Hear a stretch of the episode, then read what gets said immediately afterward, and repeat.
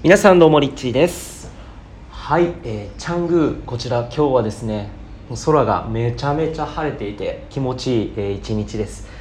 えー昨日は満月があったと思うんですが満月の後そして満月のね前後ってやっぱりこう気持ちが不安定になったりとか、えーすると思いますので今これを聞いてるあなたもどこか今日寝起きがあんまりこうすっきりしなかったりとか、えーなんかちょっと今日一日過ごす中で不安だなって思ったり、えーすることがあるかと思いますがそれは、えー自然の摂理として必要な、えーこととして起きています、えーなのでぜひその感情だったり出てきているものを受け入れてあげて、えーその不安であってもその不安にも必ず意味がありますし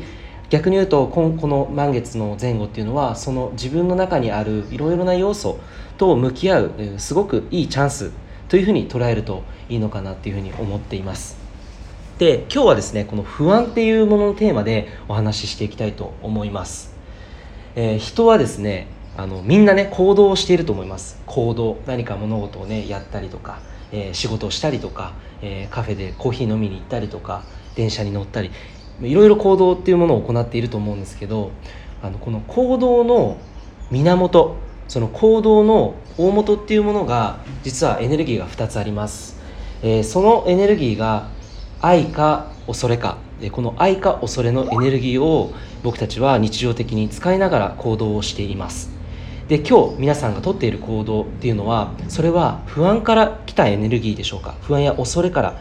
えー来ているエネルギーでしょうか？それとも愛から来ているエネルギーでしょうか。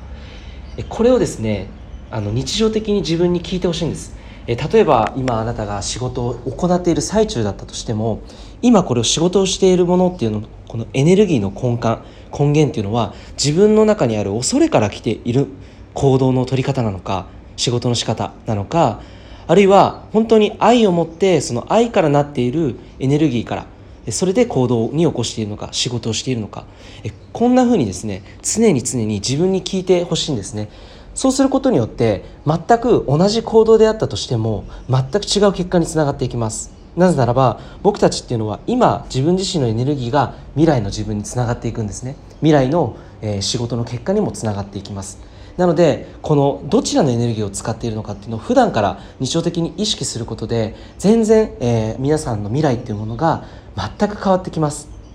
えーぜひこの2つのエネルギー愛から来ているのかそれとも恐れから来ているのか皆さんの行動を振り返って実際に自分に聞いてみてください。それではまたお会いしましょう。リッチーでした。